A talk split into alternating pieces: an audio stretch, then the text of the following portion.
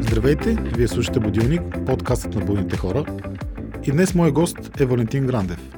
Той е автор на книги за здраве и хранене, лектор и организатор на семинари за здравословен начин на живот и един човек с нестандартни за общо приетото виждания. Валентин също така изпитва голяма любов към природата и е запален планинар. Здравей, Валентин! Благодаря, че се съгласи да участваш в Будилник. Как си? Благодаря, чудесно. Аз също трябва да благодаря за поканата. изгледах предишната ви работа с голям интерес и определено ви свалям шапка. Будители трябва да има така или иначе. Или будители в вашия случай. Да. Визирате ли някой определен епизод, че ми стана любопитно? Ами да, и по-специално ми хареса това, че видях при вас хора, за които не бях чувал изобщо а, и се възхитих на това, че а, има хора, които наистина работят, а не просто говорят от една страна и от друга страна пък ми стана тъжно за това, че медиите или аз доста съм ограничил гледането на телевизия, слушането на радио, но като цяло медиите не обръщат внимание точно на тези хора, на които вие обръщате, така че наистина заслужават и адмирации. Първият път, който чух Валентин Грандев и видях, беше една много интересна лекция, в която ти говореше за голямата, малката матрица, за хранене, мислене. И си помня, че още тогава си казах с този човек трябва да разговарям. Просто така го усетих. Стана много любопитно всъщност как се развива твоя живот, откъде е дошла тази и любов към природа и въобще нещата, които правиш, твоите разбирания. И затова ми се струва, че е по-добре в началото да, да се представиш и да разкажеш малко за това кой си и така, твоята история. Надявам се да е интересна. Като цяло, кой съм аз е винаги въпрос, на който е добре да отговорят другите хора, по-близките много, но а, в случая ще се опитам сам. Аз съм а, мъж вече на позастаряващ, на 49 ще стана скоро. А, имах прекрасно детство недалеч от град Варна, град Долсав се казва място, където съм живял до 15-та си година, а, с чудесни приятели. А, думът ми беше на около 15 на метра от гората. Училището ми, чисто ново училище, беше построено в самата гора. Аз така иначе, за да отида на училище, вървях през а, гора. Също така наблизо имаше езеро, а, имах добри приятели и тази любов към природата може да, каже, да се каже, че е изначална при мен, а, поради тези обстоятелства, вероятно. А, в училище минавах за вундеркинд, защото се интересувах от всичко. Всъщност не съм някакво чудо, просто всяка тема, всеки предмет ми е бил интересен, любопитен и съм се старал да науча повече. В случая не съм бил бележкар, не съм бил забрач, бил съм човек, който се интересува от всичко, което му предлагат. Може би съм имал чудесни учители по това време, които се ме са предизвикали любопитството ми, защото мисля, че основната работа на един преподавател е точно тази да не да предаде някаква точно конкретна информация, да накара един ум да заработи в някаква посока. И така, после настъпиха тези променливи години, в които аз не знаех какво да правя. Сменял съм различни, на различни поприща. Имам техническо образование, економическо образование. Работих известно време като менеджер в една клиника. Скрих се за известно време, защото пък голямата ми страст е изкуствата. Господ ме е надарил с така един сериозен като волум глас. И бях ходил за удоволствие да уча оперно пеене в продължение на 3 или 4 години. А, и в един момент останах без работа и се скрих в операта.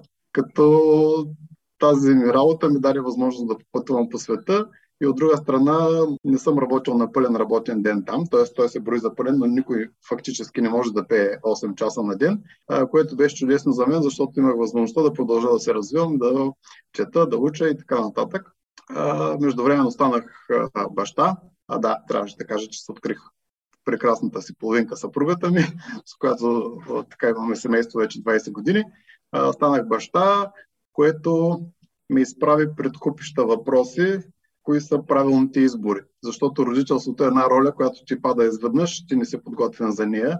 А, има купища клишета, както във всяка, всеки аспект на живота, които се приемат за верни, но а, повечето от клишетата всъщност подпират една лекота и затова са клишета. Нали? Но не, не, не са верния отговор. А, и тогава а, като родител започнах да се ангажирам с мисълта, че трябва да оставя нещо на детето си. За съжаление, днес масово човек забравя, че е биологично същество, а всички същества всъщност се стараят да оставят нещо за поколенията. А, ние, за съжаление, съвременният човек не живее по този начин. И от а, около 8 години аз активно съм се включил в различни каузи, опитвам се да направя нещо, за да се промени света към по-добре. А, за резултатите не ме питаше, защото не съм Няма да доволен от резултатите в крайна сметка. А какви, само ако може да дадеш пример, какви точно каузи имаш предвид? Каузите ми са най-различни, но може би започна всичко с а, унази отдавнашна идея, която се пресътворих в един поход. А, така аз а, мога да претендирам за най-дългия пешеходен поход в България. През 2013 година тръгнах от Носа Емине, вървях така през по-голямата част от Стара планина, минах през Средна гора, още няколко малки планини, минах, заобиколих София през Витоша и Елюлин а, и продължих така до, буквално до сръбската граница, до Соголо. Оттам продължих на юг пак през няколко планини до връх Тумба, където се срещат трите граници пък. И навръщане пак през много хубави планини, Пирин, Рила, Родопа, Сакари, Странджа, свърших в носието на река Ропотамо. Това за 60 дни. Много вървене беше.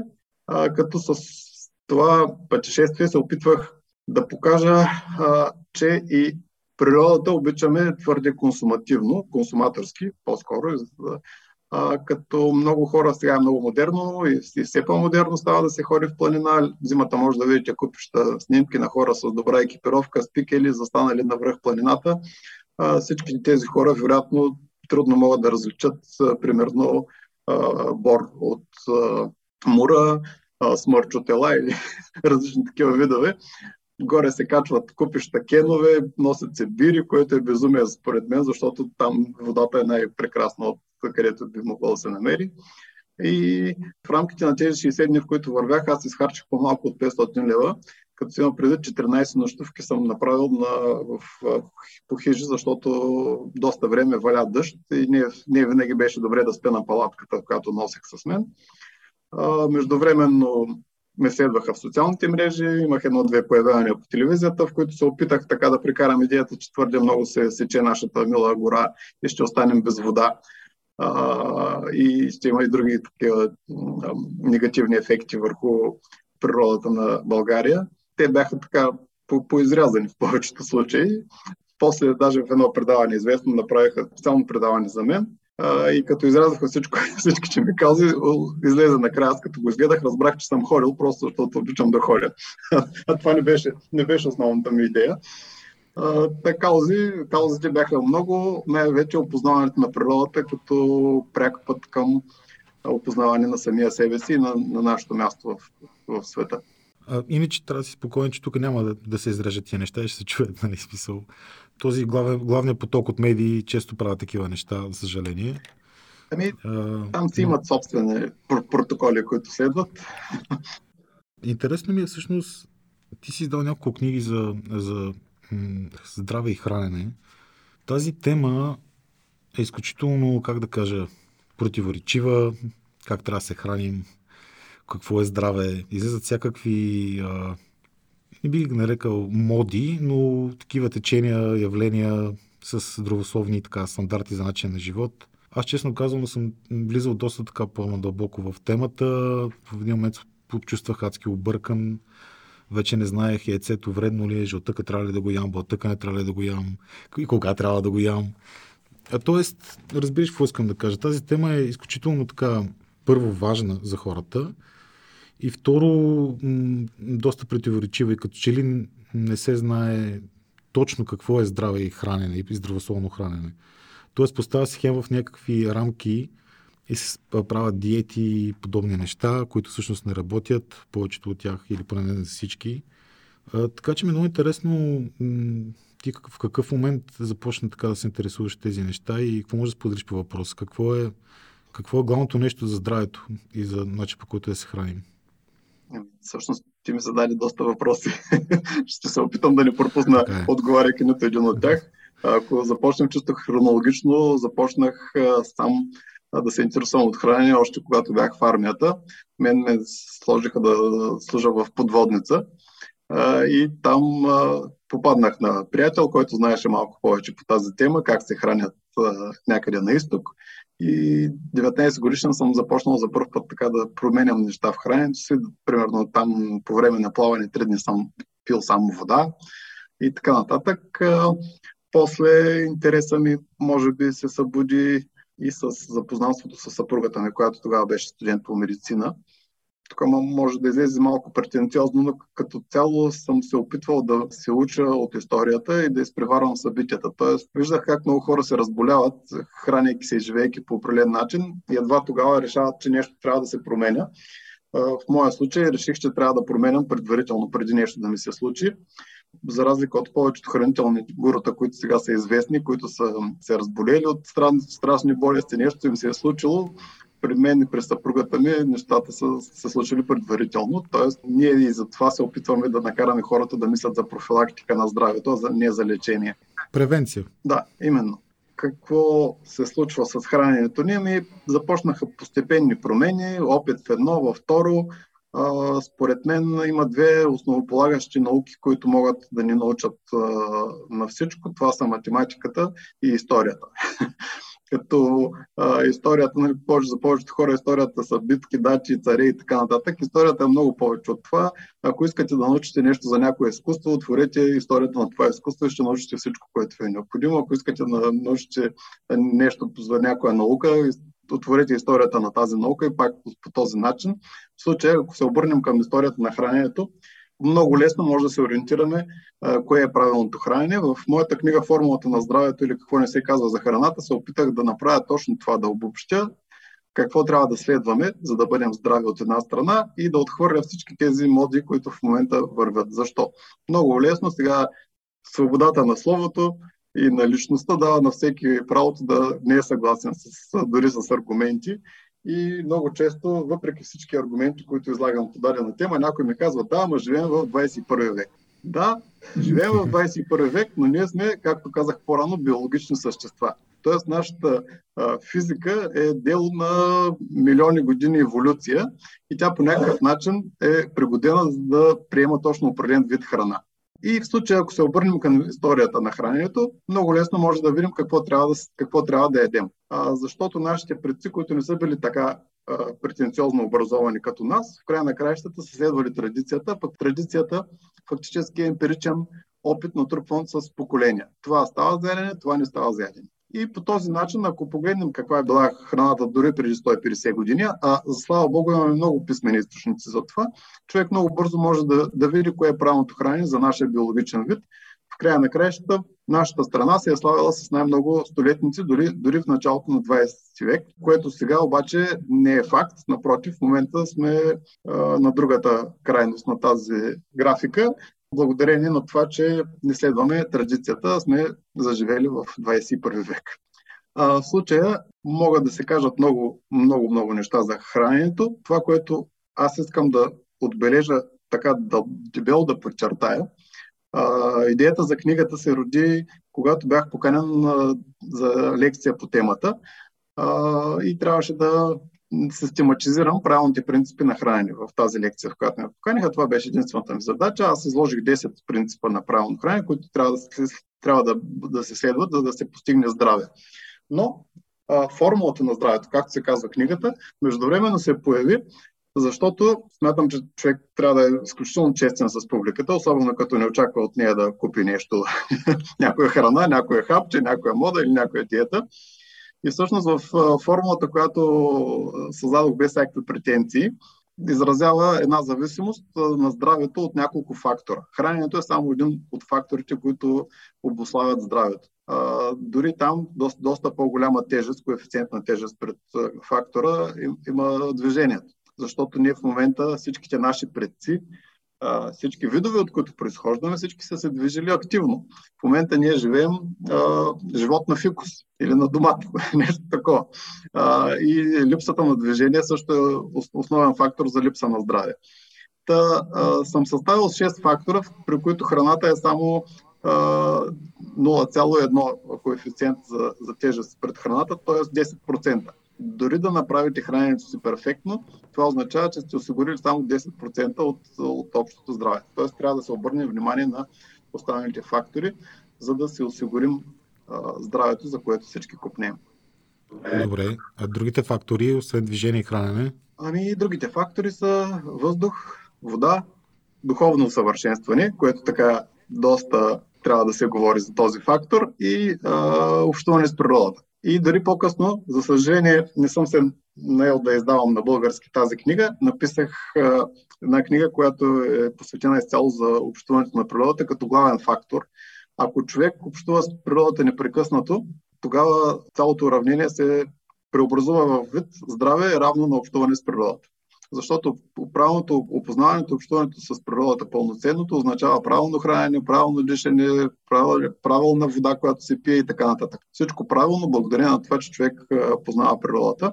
Това се опитвам и да направя в летните семинари, които провеждам, да обясня на хората къде е мястото им в природата, покрай всички останали неща, за които си говорим ежедневно по време на тези 7 дни, си говорим всеки ден. Имам базова лекция за някои от а, тези фактори на, на здравето. Тоест, говорим си за хранене, за пиене на вода и така нататък.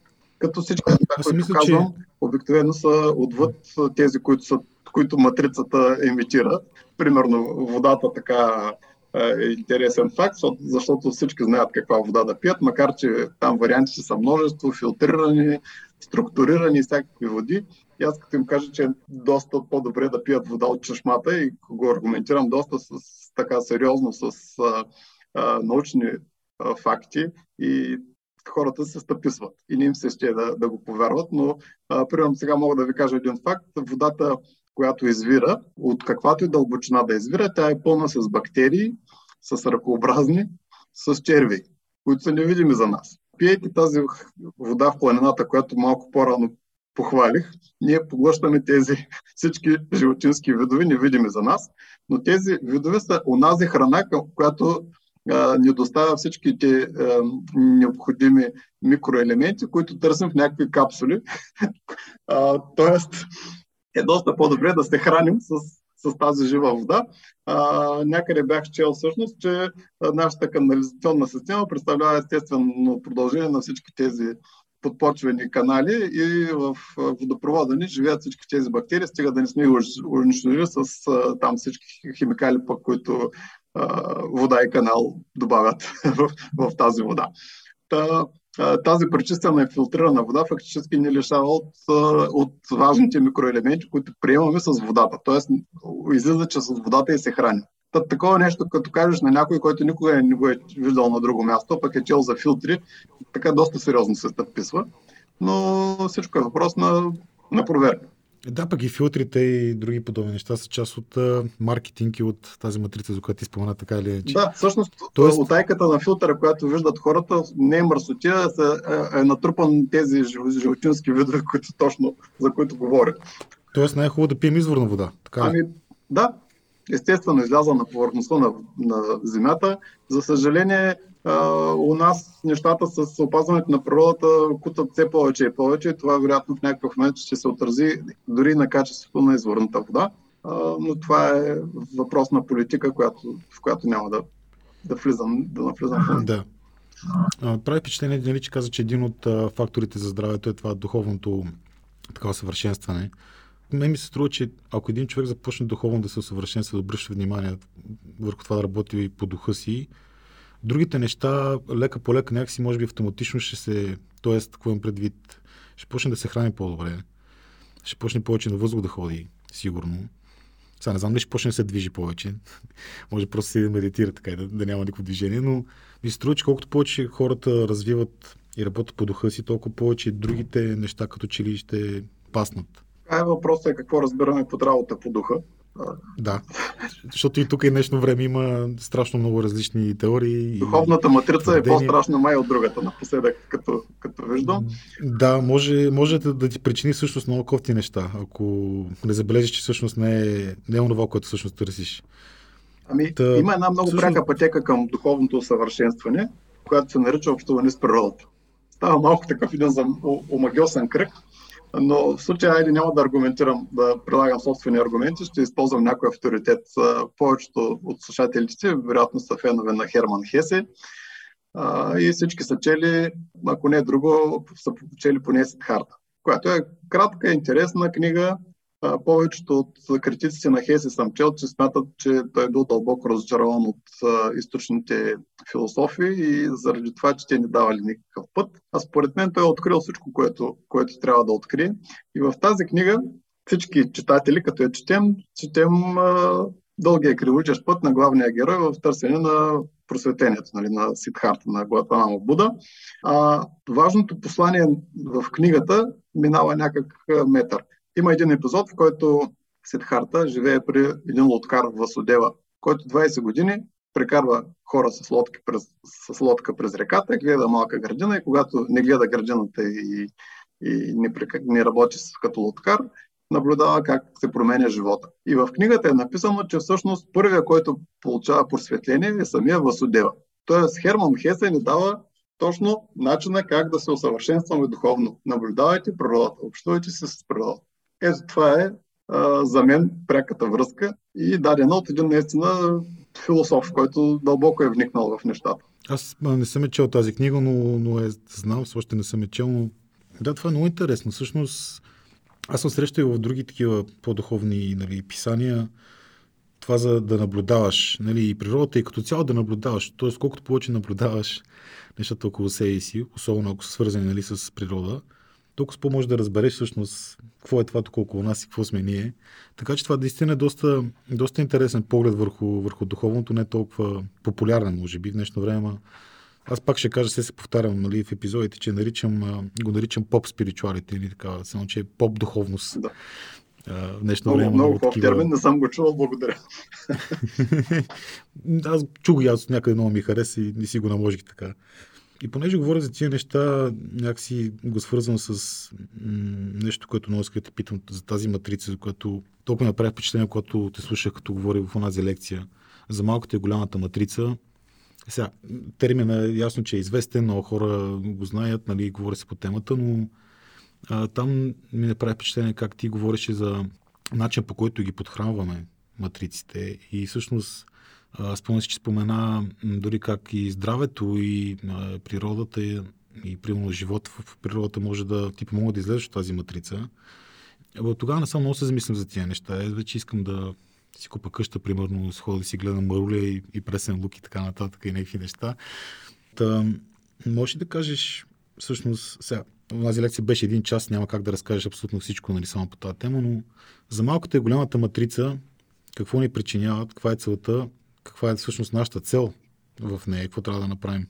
Ами ще се опитам. Пак са 4-5 въпроса, извинявай. Да, да, да, разбира се, ще се опитам. Аз в тази лекция бях изключително уморен, понеже организирах това 10-дневно събитие и трябваше да огрея на всички навсякъде, изключително и да говоря пред хора. И си спомням, Не ти личеше? Си спомням, че беше, повтарях едни и същи думи многократно, беше много тъжно после като я гледах, но като цяло основната идея беше предадена така или иначе успешно или по-малко успешно. Тогава, като я подготвях, разсъждавайки върху голямата и малката матрица, един от изводите, до които стигнах е, че матрицата ни хваща по два начина, с страха и с невежеството и трябва всъщност да се учим и да работим. Две години по-късно прочетох с, може би, според много хора с голямо закъснение, тогава ми се е паднало, прочетох Война и мир и някъде около началото на първи том, може би около стотната страница беше, попаднах на описанието на възрастния княз Болконски и неговото дълбоко убеждение, че а, ще се опитам да цитирам по памет, а, понеже това е наистина а, го изповядвам, а, има само два а, извора на хорските пороци. Това са безделието и суеверието. И има само два добродетели. Това е диятелността и ума. Тоест, същото нещо, нали, аз да не съм открил Америка, Лев Николаевич Толстой е написал в края на 19 век. Голямата матрица, всъщност, за която говорех, това е не съм го чувал на друго място, може би някой друг го е написал по-рано. Това е Божия свят, в който живеем. Той е подчинен на точно определени закони и ние тях, тези закони не можем да ги изменим, колкото и да гледаме фантастични филми трудно ще минем през портали, трудно ще върнем времето назад, за да се подмладим и така нататък. Така или иначе, може някой да измисли някакъв начин да променя голямата матрица, но мисля, че големият създател е направил законите си достатъчно добре, за да, за да е трудно, труден този процес. Докато малката матрица е онова, в което живеем, тя е плод на нашите човешки слабости, това са алчност, това са всички от тези страсти, които ни, ни дърпат надолу и тя е отражение на действителността. За съжаление, в днешно време мисля, че матрицата, начина по който е захванала хората и тегли енергия, се насища много повече и повече, защото откакто съществува цивилизация, така иначе по един и друг, и друг начин има малка матрица, има държавност, има религия, има бизнес, който лъжи хората, така или иначе всичките тези начини за тегляне на енергията от малкия човек са, са факт, но в момента стана доста, доста сериозно а, наситена тази матрица. И както казва Лев Николаевич, деятелност и ум не трябват, т.е. трябва ни да се учим. Колкото повече научаваме, толкова по-малко ще бъдем нападани с а, такива нелепи твърдения, които създават страх. Страха е този, който така доста силно ни заковава в матрицата а бездействието е другия фактор. Аз сега се сещам за един друг автор, който много харесвам, Максим Горки. В детство неговата баба му казва Бог ни праща тук глупави деца, а не иска обратно умни старци. Значи трябва да учим. Баба му е била неграмотна на Максим Горки. Но това е основното, което трябва да се прави ученето дава възможност на човек да избяга от всички тези маркетингови послания, които му изпращат, че филтрираната вода е по-хубава от другата, че филтрирания въздух е по-добър от този, който дишаме, което е абсолютно болестотворен начин да се филтрираш въздуха от дома.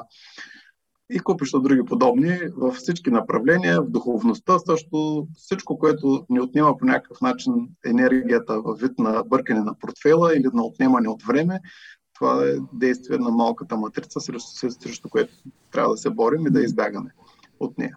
Начините са много, но основно са работа и учене. Добре.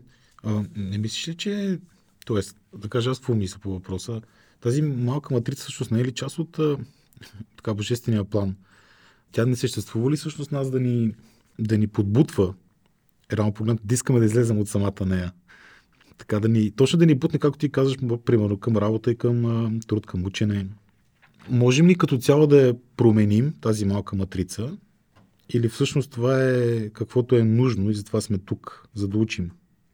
Не знам ли така го казах, да, да разбереш точно. Че чудесно го каза. Аз нямам отговор на тези въпроси, просто защото не знам Днес, ако говорим за духовни учения и религиозност, повечето следователи на различни учения на религии са сигурни, че знаят как изглежда Бог и какво е имал той предвид.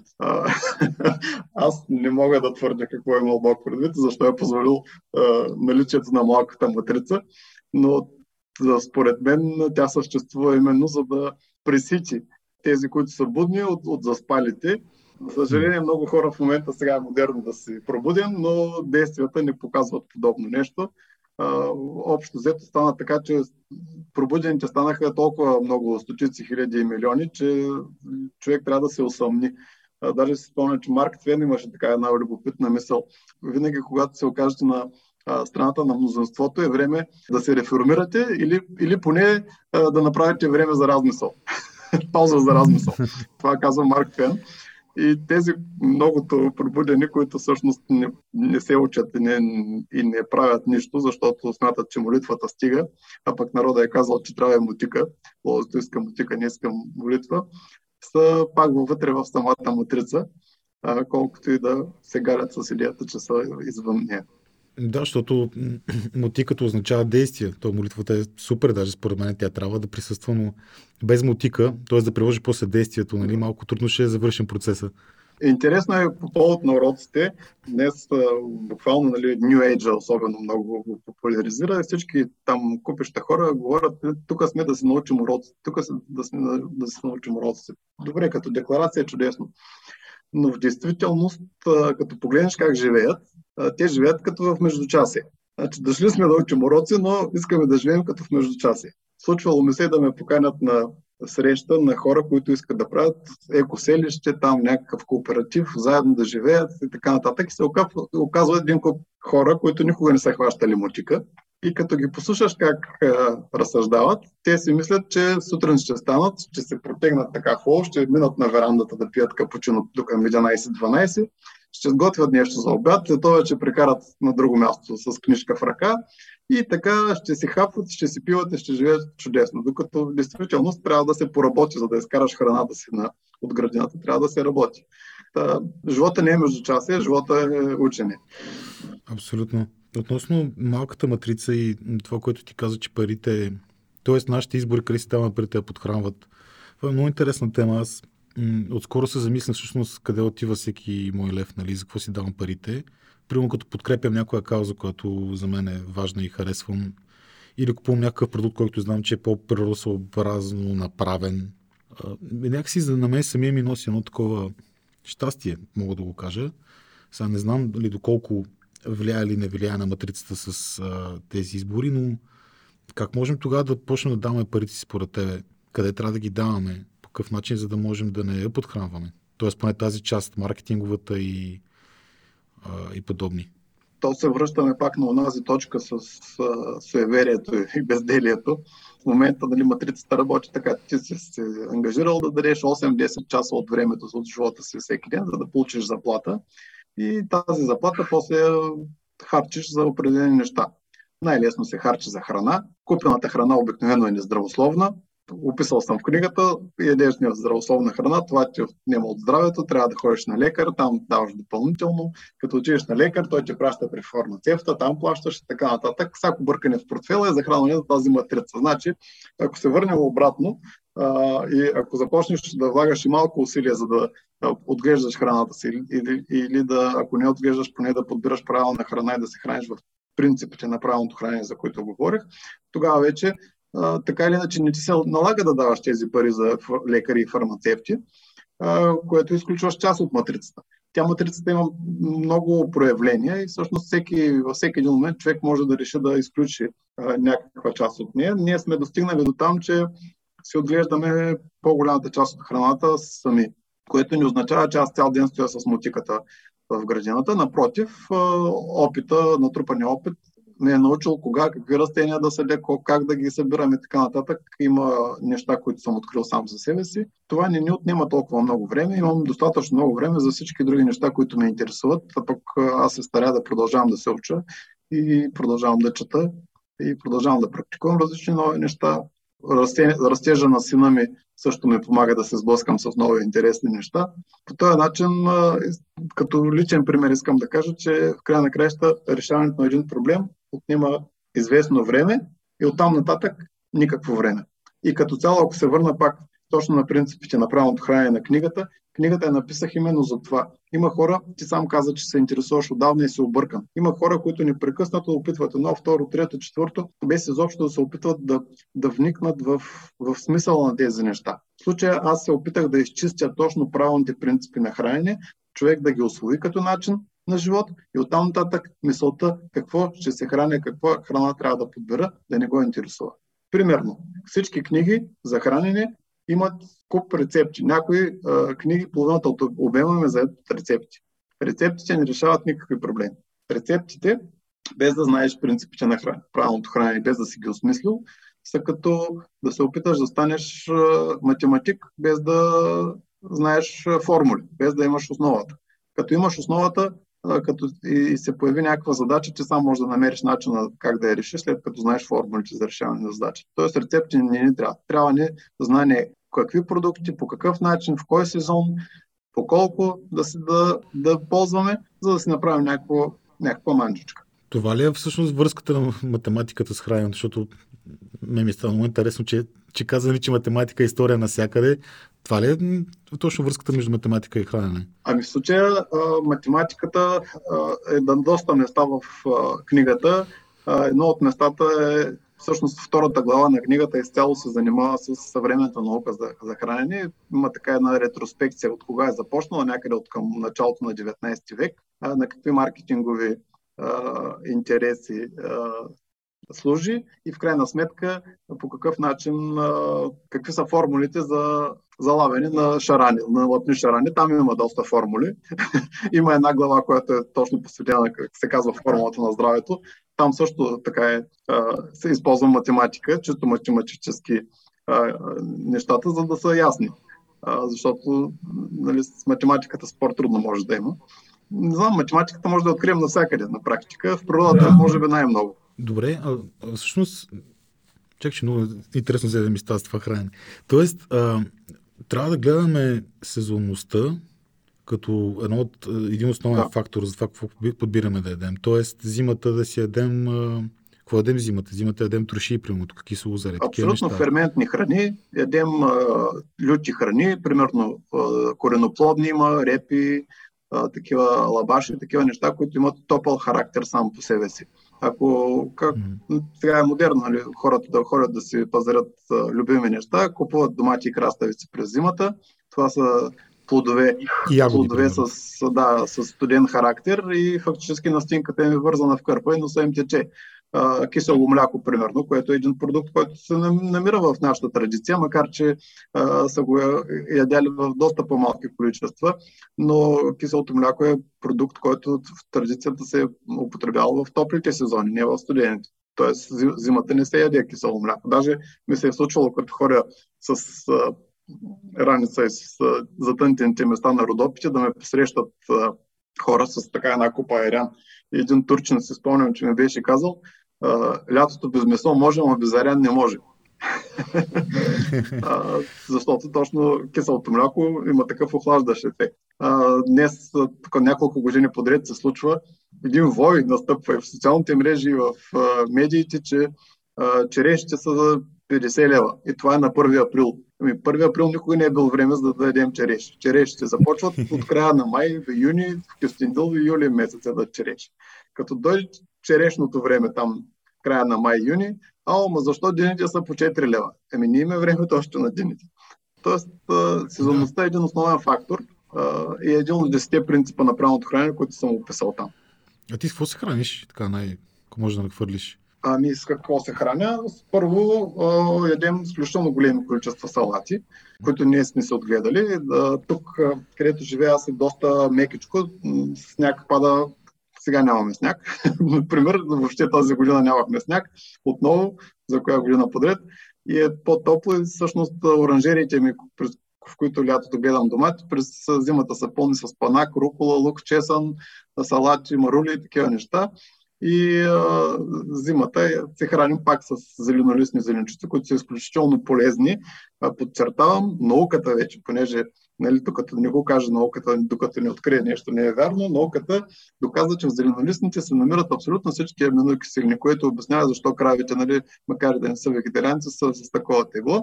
А, на всичко отгоре в тях има много микроелементи. Примерно магнезия се намира в големи количества в а, зеленолистните, е лесно освоим. Тоест няма нужда да го съчетаваме с някакви други храни. Той природата го е създала така, че да е освоим за нас магнезия срещу мускулни крампи не ми се налага да изпълня, защото ям зеленолистно. Без да си купиш пак капсули. Да. да. А, и всъщност ето първото голямо нещо, така една голяма купа салата, както каза един приятел, че тази твоята салата изпива половин кило ракия. да, за тези, които пият ракия е, да. с салата, да знаят колко, колко ми е голяма салатата. И след това са останалите неща, които ние пак ние, ние сме се отгледали. За моя голяма радост, а, моя син който отглеждаме по доста различен начин от живеем в 21 век, се превърна в градинар. Той сега е на 17, но той копае, опръща цялата градина, подготвя и ми помага.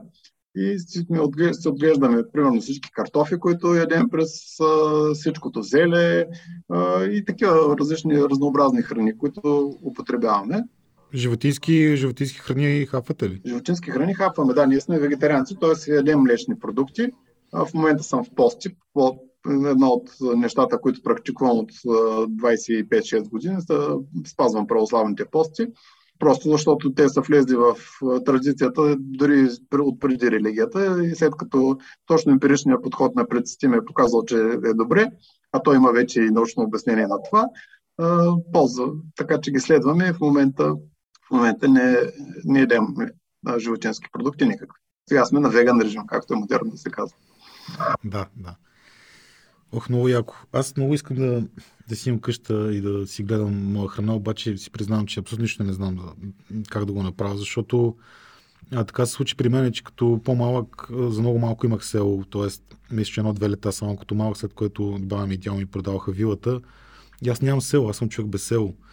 И осъзнавам колко много всъщност съм загубил, нали, колко много ми липсва и както се казва, една мутика не мога да хвана. Нали. Знам какво е мутика, но не съм работил никога не съм научен на тези основни неща. И в последно време се много започнах да, да мечтая за нещо такова. Ти даже спомена, че отглеждате и сина си по различен начин и че нали, живеете малко по, по-различно. Ще тия неща са нали, методи да излезеш от тази малка матрица.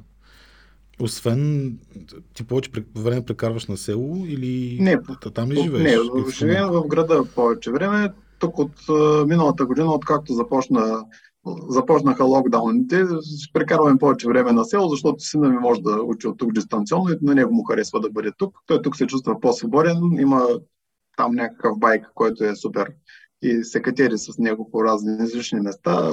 След обедите се прекарва навън, сутрините си е пред компютъра и затова сме по-често тук. Междувременно тази година загубих баща си преди няколко месеца и така някак си не ходя в града. От друга страна, коронавируса по някакъв начин доста открадна от предимствата на града. Града предполагаше кина, книжарници, изложби. Ние сме колекционери на на изобразително изкуство и така Варна, макар че галериите не, не са чак толкова много, има качествени галерии, които посещаваме. Всички тези неща по някакъв начин останаха на заден план и не виждам защо да бъда в града, когато не ми се налага, разбира се. То това е едно от най-кофти нещата с тази ситуация, защото изкуството някакси се ограничи, нали, както ти каза, галерии подобни. Нали, има твърдение, че за бъдеще ще става все по-луксозно. Нали, за хора с определено богатство ще могат да си го позволяват.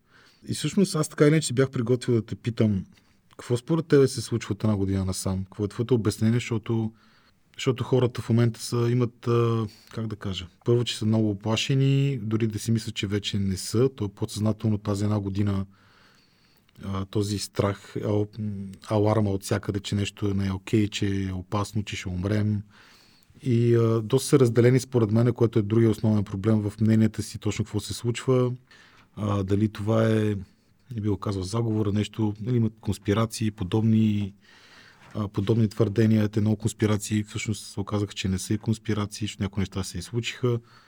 Та идеята ми е, че има много голямо разделение сред хората, което за мен е притеснително, защото разделени оплашени сме податливи на манипулации и не знам дали взимаме правилни решения, дали имаме ясно осъзнаване точно какво се случва. Като човек, който е слушал твои лекции и така до известна степен познавам твоето мислене, ми е много интересно да споделиш какво се случва според теб последната една година от всякакви възможни гледни точки, които смяташ, че са важни? Ами, може би първо трябва да кажа какво мисля за коронавирусната инфекция. Аз се опитвам а, да, без да имам медицинско образование, но то в някои случаи не, не е необходимо да имаш. В край на краищата мога да чета учебниците на съпругата ми. И миналата година първата работа, която свърших, беше, като се появи това, беше да отворя а, инфекциозните заболявания, да прочета за пореден път, защото съм ги отварял и друг път тези учебници. В края на краищата групата на коронавирусите е факт. Има около 5000 вируса, които са а, отделени като различни щамове от учените и те от време на време се появяват така и ни разболяват.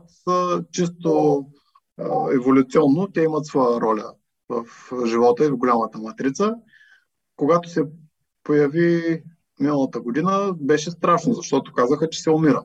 И наистина в началото всички бяхме притеснени, затова първия локдаун беше абсолютно с КПП-та, бяхме затворени, чакахме да видим какво ще се случи, но в края на краищата така се оказа, че нито е толкова вирулентен този вирус, за който говориха, нито тогава вземаше толкова много жертви. В момента, ти както казваш, не само по тази тема, по всички теми е настанало време разделно и хората са абсолютно поляризирани, а истината е някъде в средата. И на моята страница формулата в Фейсбук се опитвах тогава да написах няколко статии, които просто обясняваха, що е вирус, как действа, всъщност как, как вирусите са, какви, какви са като организми, как могат да, да разболяват дори бактериите, които нали, по някакъв начин също могат да не разболяват определени бактерии. А, как, как трябва да подсилим имунитета си? Това е най-важното нещо, което трябва да направим това всъщност е превенция на здравето. Здраве е имунитет. А здраве имунитет се постига с определен начин на живот с определени такива действия. Това съм описвал и съм се надявал да бъда полезен на хората. Междувременно, мисля, че този, този свръхмедийност дойде твърде, твърде много и, и мисля, че там има някакви, зад, зад нея се крият някакви точно определени цели. Преди няколко месеца попаднах, четох в книгата Фактологичност на забравих, съжалявам. А той вече е покойник, шведски учен и писател. И той всъщност описваше случай, той е вирусолог, е бил във всички възможни точки на планетата, където е имало епидемии в Индия и, и, и в Африка, където беше а, с вируса Ебола. И там те описваше как а, а, по време на епидемията с Ебола той погледнал колко статии има за този вирус и фактически се оказваше, че няколко стотин хиляди статии за, на, на починал човек.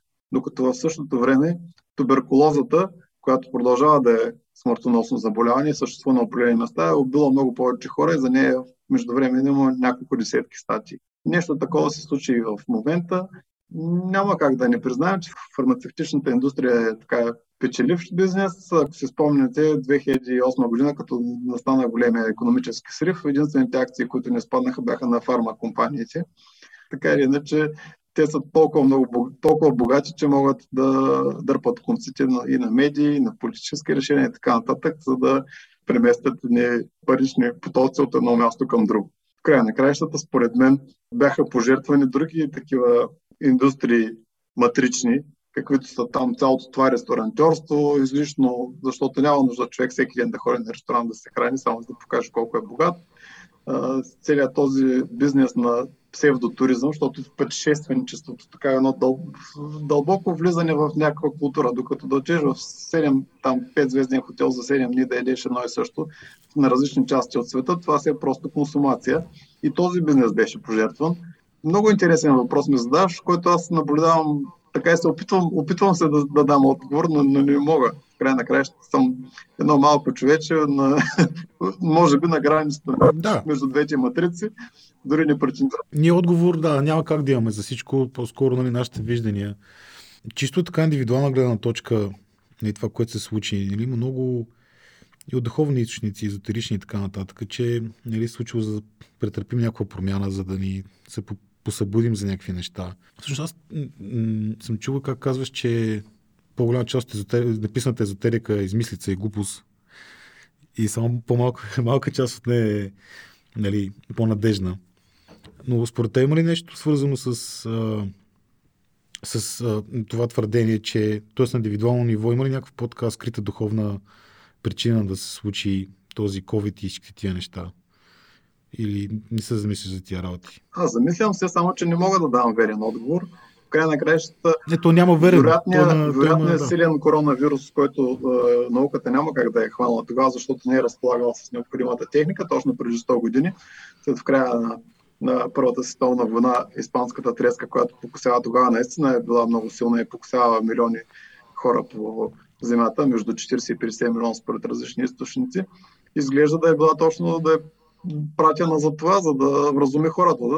В края на кращата тя в рамките на една година отнема повече животи, на 14 месеца фактически отнема повече животи, отколкото цялата Първа световна война. Много повече. Може би има и такъв аспект. Всяко твърдение, че знам подобно нещо, би ме превърнало в лъжец или в някакъв кандидат гуру.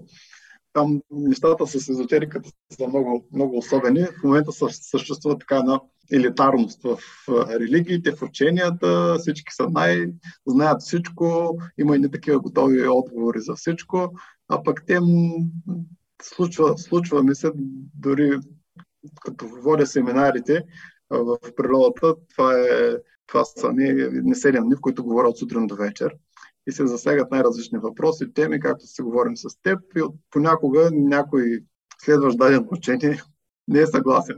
И аз аргументирам. Примерно, някакво твърдение, аз аргументирам защо това не е вярно. И въпреки, че няма контраргументи, т.е. вашите аргументи са слаби поради тази и тази причина. Единственият аргумент, който веднъж една жена ми каза, вие не сте чели правилните книги. Така че, забравях кой го беше казал, хората често твърдят, че гладуват за истината, но не харесват вкуса, когато им се сервира. По отношение на езотериката нещата стоят така. За съжаление, езотерика по принцип означава скрито познание. Това е познание, което се е дало на напреднали същности, на хора, които са напреднали по своя път от техните учители. А в момента езотерика представлява безброй рафтове във всяка книжарница на книжки, които говорят за магии. Умберто Еко има едно много хубаво есе, връщали се времето назад, в което той обяснява, че образованието толкова много куца, че хората не знаят нищо. И той обяснява какво е магия. Имаме причинно-следствена връзка, т.е. има причина, от която следва едно, второ, трето, четвърто, пето и така се стига до финал. И образованието обяснява всички тези стъпки. Но когато човек е забрал какво е учил по физика, биология и така нататък, му остава първо и последно. Той не, не знае механизма как от първото се стига до последното и това се превръща в магия. И фактически липсата, липсата точно на образование дава възможността на такива а, идеи езотерични да избояват все повече. Ако езотерика не е измислица. А, нямам представа коя е езотерика. Не се е, по, не се е появил учител, който да ми каже, че си много напреднал, че свет на някакви тайни. Изчел съм много езотерика на практика през всичките 9 години. Аз също съм се интересувал. Чел съм, има неща, които а, наричаме езотерика, те имат съвсем реално обяснение, намират се и в традицията, т.е. те не, не са скрити. А, примерно всички тези източни практики, които сега широко се използват, те не са някакво скрито познание. Медитацията, примерно. Докато има приказки от хиляда една нощ и те са по-интересни. New Age в момента, как, който споменах, така много сериозно използва, използва това. А, за съжаление, често се случва хората да търсят а, защита от, а, може би, от точно от заплахите на малката матрица в някаква псевдодуховност, влизат в някакво учение и знаят вече всички, всичко, те са намерили правилното учение и знаят всички а, отговори а, и ако не ги знаят, то техния учител ги е казал, а пък те отговорите могат да се търсят самостоятелно и е доста по-добре, защото развиват а, мисленето, съответно и ни изваждат на повърхността. А иначе, когато се отдареш на едно учение, което казва там всичко, имаме ни приятели от една църква, с които се срещам често и се говорим, и там един от пасторите казва, ето този пасаж на мен ми говори за характера на Бога. Тук аз виждам облика на Бога и така нататък. Аз един ден му обясних, че някога гърците са смятали, че боговете живеят на Олимп.